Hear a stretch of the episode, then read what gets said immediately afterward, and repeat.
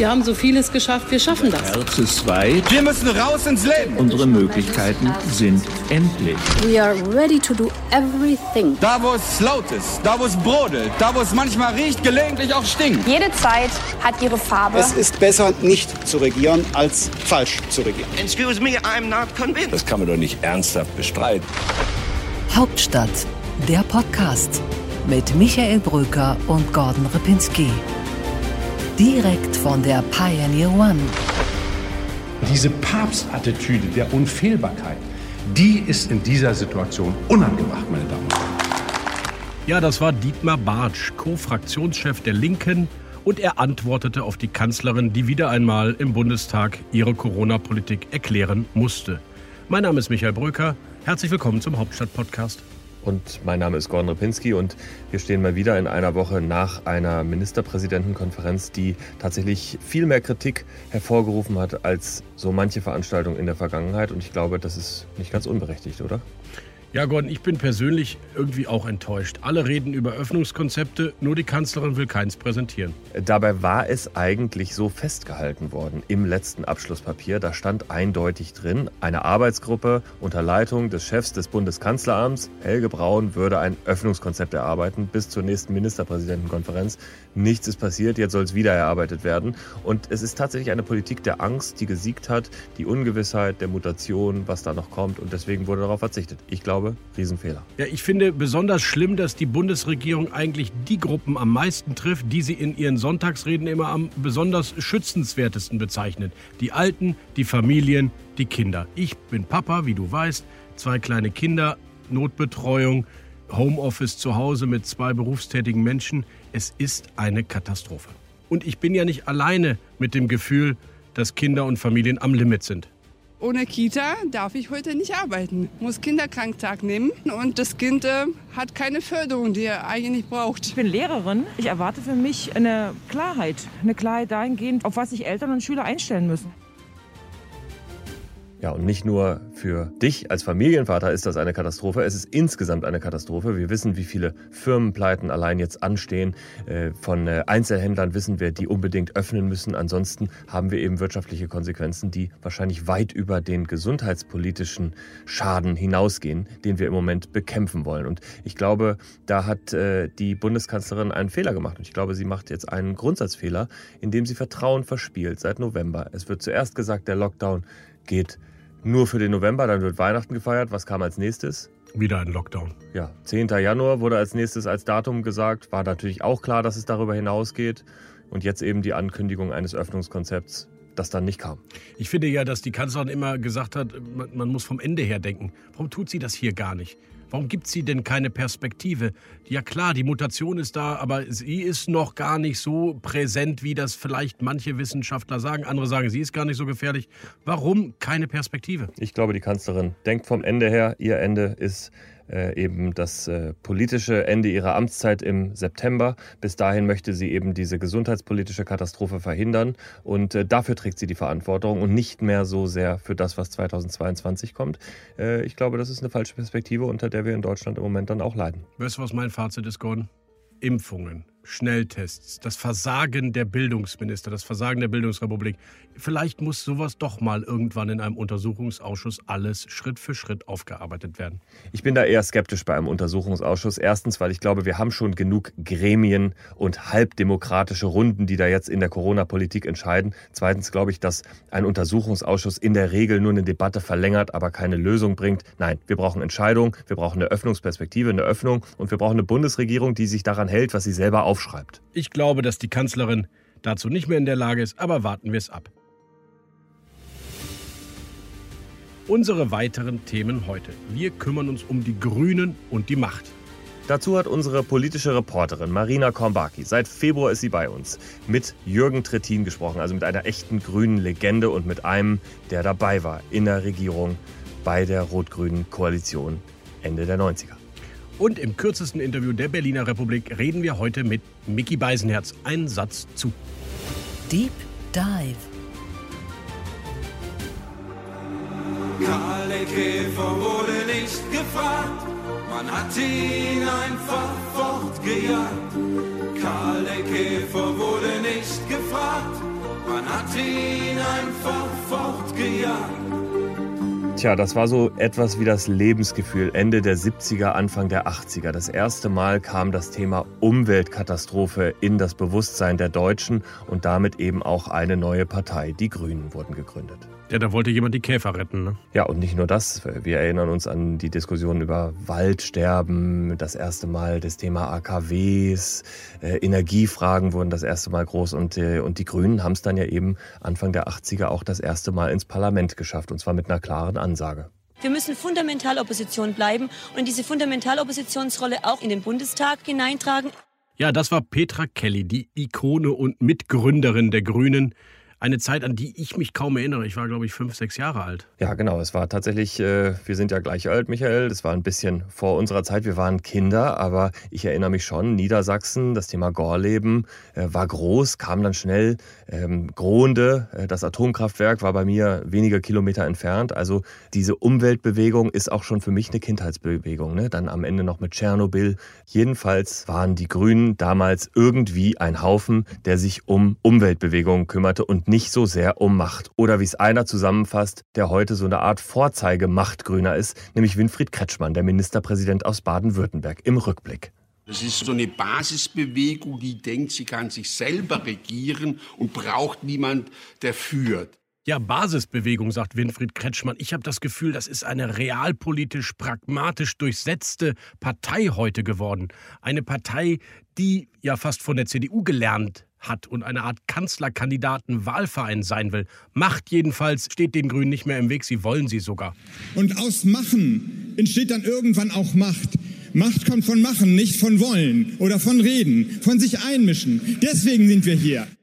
Das war Parteichef Robert Habeck. Ein ganz interessanter rhetorischer Kniff, indem er sagt, Macht kommt von Machen nimmt er den Grünen die Angst vor dem Thema Regierung und sagt, all das, was ihr durchsetzen wollt an Themen Umwelt, Klimapolitik, was auch immer euch wichtig ist, das müsst ihr und könnt ihr eben nur in einer Regierung tun. Wie haben die das eigentlich geschafft, Gordon, von dieser Anti-Parteienpartei, von dieser Anti-Elitenpartei selbst zur Elite zu werden, die 20 Prozent kriegt? Ja, sie haben einfach den Zeitgeist getroffen. Sie haben an einem bestimmten Moment umgeschaltet von Widerstand und Streit und haben das Positive, Andersartige in der Politik gesucht, eine andere Sprache gesucht. Dafür stehen natürlich auch Robert Habeck und Annalena Baerbock. Das sind zwei, die sind irgendwie sympathisch, die willst du dabei haben. Sie streiten sich nicht mehr als Partei, ja, und äh, damit sprechen sie eben viele Leute an, die keine Lust mehr haben auf Politiker, die sich nur noch streiten. Ja, und die Mitte ist natürlich grüner geworden. Das Bürgertum, das urbane Milieu hat Lust auf diese neuen Grünen. Und in elf von 16 Ländern regieren die Grünen ja mit. Von schwarzen, rechtsaußen CDU-Politikern bis hin zu dunkelrot-linken.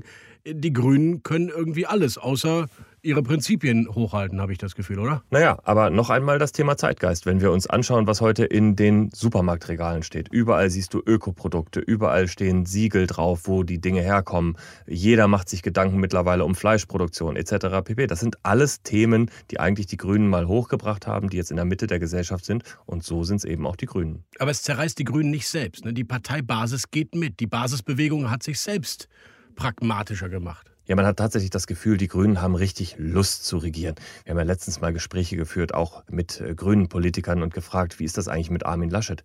Habt ihr damit eigentlich ein Problem, weil ihr nicht so schön polarisieren könnt wie gegen Friedrich Merz? Die Antwort war, nee, ist doch wunderbar. Wir müssen doch mit den Leuten auch verhandeln über eine Regierung. Also, die sind wirklich auf Regierungszeit eingestellt. Also, die Grünen wollen regieren, habe ich verstanden. Die wollen an die Macht. Und wie das so ist, wenn man in die Mitte strebt, dann entsteht wieder am Rand etwas, was die eigentlichen wahren Gründungsideale besser repräsentiert. Eine neue kleine grüne Partei, oder? Ja, was interessant ist, denn die Grünen sind ja, wenn man so will, selbst eine linke Abspaltung einer anderen Partei, nämlich der SPD, zumindest zu einem Teil. Und sie müssen schon aufpassen, wenn sie so sehr in die Mitte streben, dass ihnen nicht dasselbe passiert. In Baden-Württemberg zum Beispiel gibt es schon so eine Abspaltung. In Deutschland insgesamt, auf Bundesebene, droht das auch. Und äh, wenn dann am Ende zwei, drei 5 Prozent verloren gehen, dann kann das genau das sein, was fehlt. Für die Grünen ist es richtig gefährlich, wenn Luisa Neubauer mit den Klimaschützern von Fridays for Future als Partei antreten würde, oder? Ja, wobei andererseits man ja auch sagen muss, dass einige Fridays for Future Aktivisten ja auch für die Grünen antreten. Jakob Blasel zum Beispiel in Schleswig-Holstein. Also die sind schon zum Teil integriert. Eine Luisa Neubauer ist natürlich clever. Die weiß, die will sich nicht unbedingt so einnehmen lassen von der Partei. Die arbeitet an ihrem eigenen Status als Ikone der Klimabewegung, aber für die Grünen ein Risiko. Jetzt haben wir die Metamorphose der Grünen analysiert, aber die Gretchenfrage haben wir jetzt außen vor gelassen. Wer wird's? Richtig. Auch das ist ja eine klassische Machtparteienfrage, aber sie äh, beschäftigt inzwischen die Grünen auch. Wer macht den Kanzlerkandidaten? Wir können ja einmal die Argumente abwägen. Wenn die Grünen auf Sieg spielen wollen, dann wird's Robert Habeck. Und wenn die Grünen auf Platz spielen wollen, dann wird es Annalena Baerbock. Das soll überhaupt nicht despektierlich klingen. Ich glaube, bei Robert Habeck haben sie eine Person, die einfach sehr polarisiert, die sehr die Aufmerksamkeit auf sich zieht, aber eben auch eine Person, die wahnsinnig viele Fehler machen kann. Mehr Chancen, mehr Prozente bei der Bundestagswahl würde Robert Habeck bringen? Ich glaube, wenn Robert Habeck der Kanzlerkandidat der Grünen wird, dann ist alles zwischen 10 und 30 Prozent drin. Und das ist eben die Frage, ob die Grünen dieses Risiko eingehen wollen. Während ich glaube, bei Annalena Baerbock ist man sehr sicher im Rahmen von 20 Prozent, vielleicht knapp drunter. Ja, sie ist professioneller, sagen viele. Sie ist strukturierter, organisierter, vielleicht auch präziser. Und selbst der Gottvater der Grünen, der Altvater Joschka Fischer, hat ja erkannt, dass Robert Habeck nicht mehr der alleinige Star ist, sondern dass sich Annalena Baerbock inzwischen auf Augenhöhe herangerobbt hat. Robert hatte ich schon länger auf dem Radarschirm. Aber Annalena kommt für mich quasi aus dem Nichts. Faszinierend finde ich, dass die Grünen es als Partei immer wieder geschafft haben, einen Hype um eine der beiden Personen auszugleichen. Also zum Beispiel am Anfang gab es einen Hype um Robert Habeck, dann kam der Parteitag und Annalena Baerbock hatte auf einmal sieben Prozent mehr im Ergebnis und beide waren wieder ausgeglichen. Im Moment ist so ein bisschen ein Annalena Baerbock-Hype, auch wenn der nicht ausgesprochen ist. Und plötzlich kommt Robert Habeck mit einem Buch um die Ecke und bewirbt sich quasi als Kanzlerkandidat. Und trotzdem glaube ich, Annalena Baerbock hat es selbst in der Hand. Die Grünen sind eine feministische Partei und sie kann sich selbst nominieren. Und ich finde ein Zitat von Claudia Roth sehr spannend. Sie hat gesagt, Annalena ist die Wurzel unseres Baumes. So manche Blüte von Robert würde ohne sie schnell verwelken. Das ist die Stimmung in der Partei.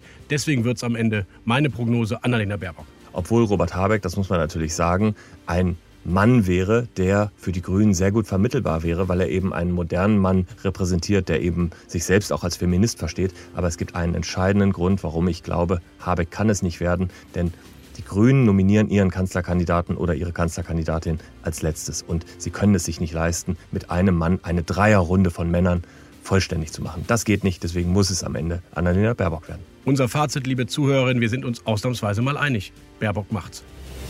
Interview der Woche.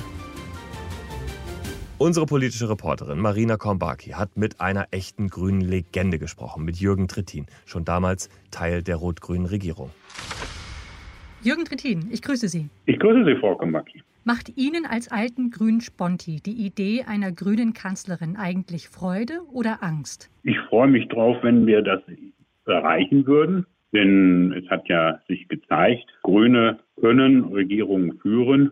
Bestes Beispiel ist äh, Baden-Württemberg. Wenn ich mir dort die Wahlergebnisse anschaue und wenn ich mir anschaue äh, die Prognosen für die Wahl, muss ich sagen, ja, offensichtlich ist das etwas, was wir bisher noch nicht gemacht haben, aber was wir vielleicht doch können. Man hat ja mitunter den Eindruck, dass die Grünen so wild aufs Regieren seien, dass sie die Oppositionsarbeit in der Corona-Krise eingestellt haben. Es geht nicht darum, wild auf Regieren zu sein. Aber wenn ich mir anschaue, was in den letzten fast 16 Jahren passiert ist, in denen wir in der Opposition waren, dann kann ich nur sagen, über mehr als ein Jahrzehnt sind die Treibhausgase in Deutschland nicht zurückgegangen. Und wenn ich mir das Instrumentarium von heute ansehe, dann stelle ich fest, die wesentlichen Dinge, die heute zu Reduktionen führen, sind Instrumente, die Grüne an der Regierung eingeführt haben. Also wir sind nicht wild aufs Regieren, aber wir sind wild darauf, die Klimakrise zu bekämpfen. Und das geht nur, wie man an diesen Beispielen sieht, äh, wenn man an der Regierung Verantwortung übernimmt und das Steuer in die Hand. Was ist eigentlich reizvoller, in ein sicheres schwarz-grünes Bündnis zu gehen oder in einem knappen grün-rot-roten Bündnis die Regierung anzuführen? Sie haben mit Ihrer Eröffnungsfrage ja diese im Grunde genommen schon beantwortet. Wenn Grüne in der Situation stünden, die Richtlinien der Politik zu bestimmen, das ist ja die Rolle der Kanzlerin oder des Kanzlers, dann werden die Grünen sich diese Gelegenheit auch nicht entgehen lassen. Ich glaube, dass wir äh, an dieser Stelle ja ein klares Vorbild haben vor nunmehr zehn Jahren äh, sind die Grünen damals in Baden-Württemberg noch auf dem zweiten Platz gelandet. Äh, trotzdem ist Winfried Kretschmann äh, Regierungschef geworden und äh, hat gute Aussichten, es jetzt auch nach zehn Jahren noch einmal wieder zu werden. Das ist äh, die Grundlage, wo ich glaube, der Gestaltungsspielraum, der sich aus dieser machtpolitischen Situation ergibt, der Gestaltungsspielraum im Sinne, wir wollen dieses Land klimapolitisch und sozial gerechter umbauen, der ist sehr viel größer, wenn man selber im Kanzleramt sitzt, als wenn man nur Juniorpartner ist. Müssten Sie als Partei Linke, als Galionsfigur der Partei Linken nicht offensiver für ein solches Linksbündnis eintreten, damit die Wähler bei all dem demonstrativen Geflirte zwischen der Union und den Grünen überhaupt auf die Idee kommen, dass ein anderes Regierungsbündnis möglich ist? Ich muss mich, da bin ich mir mit vielen Parteifreundinnen und Parteifreunden auch mit unterschiedlichen Strömungen einig, vor allen Dingen um eins Gedanken machen, egal worüber wir reden. Nur wenn die Grünen ein Ergebnis haben, wo sie deutlich und deutlich gestärkt mindestens auf dem zweiten Platz bei der Wahl liegen. Nur dann wird es überhaupt diese Optionen geben. Und dafür streiten wir. Wir führen einen Wahlkampf nicht für Koalitionen. Verraten Sie mir, Herr Trittin, wer wird denn Kanzlerkandidat, Kanzlerkandidatin der Grünen? Das werden Sie im April erfahren, wenn Annalena Baerbock und Robert Habeck diese Entscheidung getroffen haben. Und das sind die beiden, die die Entscheidung treffen. Hier haben wir eine echte schwarz-grüne Gemeinsamkeit. In beiden Parteien werden zwei Personen das entscheiden, wer als Kanzlerkandidatin oder Kanzlerkandidat ins Rennen geht. Bei der äh, Union sind das Markus Söder und Armin Laschet und bei den Grünen sind das die beiden Vorsitzenden. Und in beiden Fällen werden die Parteien dann geschlossen hinter dieser Entscheidung stehen und dafür wackern. Ich staune über so viel Zurückhaltung in einer Partei, die sich ja ihrer basisdemokratischen Wurzeln rühmt, die sich äh, ihrer Streitlust rühmt. Aber über die Frage, wer mit wem wir in den Wahlkampf gehen, insgesamt gibt es keinen Streit. Das sind Annalena und Robert, die werden breit getragen von der Partei. Das wäre eine falsch verstandene Verständnis von Basisdemokratie. Wenn man nur um des Prinzips willen versucht, Dinge zu machen, wo im Ernst keine Entscheidung zu treffen ist. Sie können äh, Beteiligung auch durch Simulation entsprechend machen. Es gibt diese beiden, die uns in den Wahlkampf führen und das ist mit großer Mehrheit auf Parteitagen äh, so beschlossen worden. Und wer von den beiden die Rolle des Kanzlerkandidaten oder des Kanzlerkandidaten und möglicherweise dann auch der Kanzlerin oder des Kanzlers übernimmt, das werden die beiden entscheiden und wir werden das äh, dann gemeinsam tragen. Ich frage da so hartnäckig nach, Herr Trittin, weil diese Frage ja auch ans Selbstverständnis der Grünen als feministischer Partei rührt. Und äh, da stellt sich ja doch die Frage, ob die Grünen nicht die Chance ergreifen müssten, eine Frau zur Kanzlerkandidatin zu ernennen, auch um das Männertrio bestehend aus Olaf Scholz, dem Kandidaten, wer auch immer es sein wird, es wird ein Mann sein, der Union, aufzusprengen mit einer Frau. Ich gehe davon aus, dass beide, sowohl Annalena wie Robert, diesen Aspekt in ihrer Entscheidungsfindung berücksichtigen werden. Ob es der ausschlaggebende sein wird, werden wir im April sehen. Herr Trittin, vielen Dank für dieses Gespräch. Ich danke Ihnen, Frau Kombaki. Ja, mein Fazit bei dem Interview mit Jürgen Trittin, auch er denkt heimlich an Annalena Baerbock, will es aber nicht wirklich verraten. Für mich ist eine Sache frappierend. Jürgen Trittin ist ja nun wirklich einer, der als Parteilinker die Konservativen früher richtig nerven konnte. Aber auch er legt sich nicht eindeutig auf Grün-Rot-Rot fest. Also, es geht wirklich um Regierung bis in die Parteilinke hinein. Ja, die Grünen von heute, die klingen eben nicht mehr nach Karl der Käfer. Auf das, was danach kommt.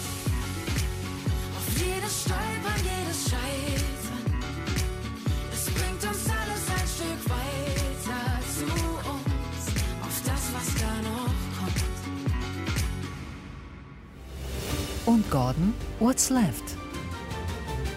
Für Malu Dreyer geht es am 14. März um alles in Rheinland-Pfalz, um die Wiederwahl und damit tatsächlich auch für die SPD. Denn äh, noch liegt Malu Dreyer zurück, 2% in den neuesten Umfragen hinter ihrem Bewerber Christian Baldauf. Aber was lehrt die Erfahrung? Malu Dreyer hat schon mal aufgeholt, richtig? Darauf willst du hinaus. Genau, diese 2% Rückstand sind für die SPD fast sowas wie ein kleiner Vorsprung. Sie haben natürlich eine Ampelkoalition, die sie fortsetzen können. Dafür gäbe es eine Mehrheit. Und es wäre für die SPD im Wahljahr ein Riesenerfolg, wenn sie das schaffen würden. Ein kleiner Einwand. Damals hat Julia Klöckner echt viel Quatsch gemacht mit ihrem Flüchtlingsplan. Und Christian Baldauf scheint etwas klüger zu sein. Völlig richtig. Und auf der anderen Seite, alles das, was es für Malu Dreyer zu gewinnen gibt, gibt es auch zu verlieren. Denn die SPD hofft natürlich und rechnet auch damit, dass es diese Wende eben gibt. Aber wenn Malu Dreyer abgewählt wird, dann wäre das auf der anderen Seite eben auch ein ganz miserables Zeichen. Also Rheinland-Pfalz, 14. März, da geht es auf der Linken für die SPD um alles.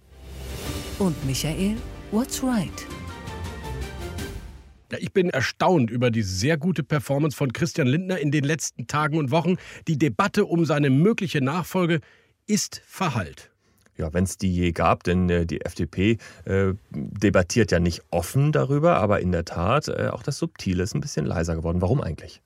Ja, ich glaube, er hat sich schon ein bisschen gefangen und äh, die FDP ist keine Partei der Heckenschützen und Putschisten, sondern das ist die Partei der Abwartenden und die dann aber zugreifen, wenn es soweit ist. Der Tag der Bundestagswahl könnte auch der Abschied von Christian Lindner sein. Und es ist auch eine Partei der Männer, muss man sagen, denn auch wenn man guckt, wer denn hinter Christian Lindner kommt, dann gibt es eigentlich erstmal nur Männernamen, oder? Als ein denkbares Szenario, falls Christian Lindner doch die Ämter abgeben muss, ist, Joachim Stamp wird Parteichef, Johannes Vogel wird Fraktionschef, zwei Männer aus Nordrhein-Westfalen. Du hast recht, das Szenario mit einer Frau an der Spitze oder eventuell sogar einer Doppelspitze sehe ich nicht. Und vielleicht gibt es ja auch eine Erkenntnis bei den Liberalen. Nach Westerwelle, nach Philipp Rösler und nach Christian Lindner ist vielleicht auch die Zeit der jungen, smarten Politiker mal vorbei. Vielleicht kommt ja mal ein älterer dran. Ja, und Hermann Otto Solms ist ja gerade erst 80 geworden, der hat noch ein bisschen Kapazitäten. Oder dachtest du an jemand anderen? Gut, es gibt natürlich in Schleswig-Holstein noch einen, der sich das immer zutraut. Wolfgang Kubicki. What's next?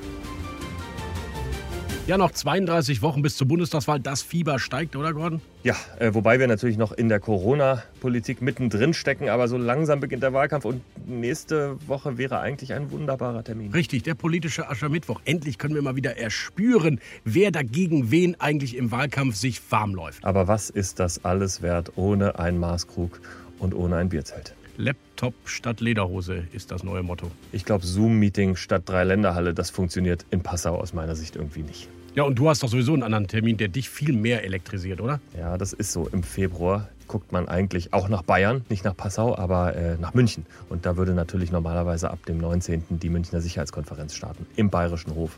Das Top-Event in der Sicherheitspolitik fällt natürlich aus wegen Corona, enger und gedrängter und mit mehr Aerosolen als dort geht es nicht. Aber Wolfgang Ischinger plant etwas. Einen großen digitalen Gipfel und es kommen wieder mal die Who is Who der internationalen Politik? Nein, das nicht. Aber wir lassen uns mal überraschen am 19. Auch das natürlich digital und vielleicht wird ja auch der eine oder andere Staatschef zugeschaltet sein. Einsatz zu Das kürzeste Interview der Berliner Republik. Heute mit dem außergewöhnlichsten Tausendsasser der Twitter-Demokratie, dem Comedian, Publizisten, Autoren und Freund des Hauses, Mickey Beisenherz. Fünf Begriffe, er sagt spontan, was ihm dazu einfällt. Friseurbesuch. Von vielen herbeigesehnt, von Markus Söder medienwirksam, auch heimlich bislang vermieden. Mutti. Ist ein Begriff, der immer wieder gerne für Angela Merkel verwendet worden ist, der aber bis zum heutigen Tag überhaupt nicht zu ihr passt. Kajo Laumann. Ist ein angenehmer Kontrapunkt in einer Zeit, in der Andi Scheuer oder Julia Klöckner dem durchschnittlichen Wähler äh, das Blut in den Adern gefrieren lässt oder den Puls nach ganz oben treibt. Alter weißer Mann. Ist ein Begriff, der immer niedrigschwelliger wird. Also das Eintrittsalter wird von Jahr zu Jahr immer weiter herabgesetzt. Bundestagswahl. Das wird noch sehr, sehr lustig. Vielen Dank, Mickey Beisenherz. Sehr gerne. Das war unsere Ausgabe in dieser Woche und wir freuen uns, dass Sie dabei waren. Und wenn es Ihnen gefallen hat, dann liken Sie es, empfehlen Sie es, leiten Sie es weiter. Wenn es Ihnen nicht gefallen hat, geben Sie uns bitte auch Feedback. Wir freuen uns über Rückmeldungen. Und ich freue mich auf dich, Gordon. Bis nächste Woche. Bis dahin, machen Sie es gut. Tschüss. Hauptstadt, der Podcast mit Michael Bröker und Gordon Ripinski. Direkt von der Pioneer One.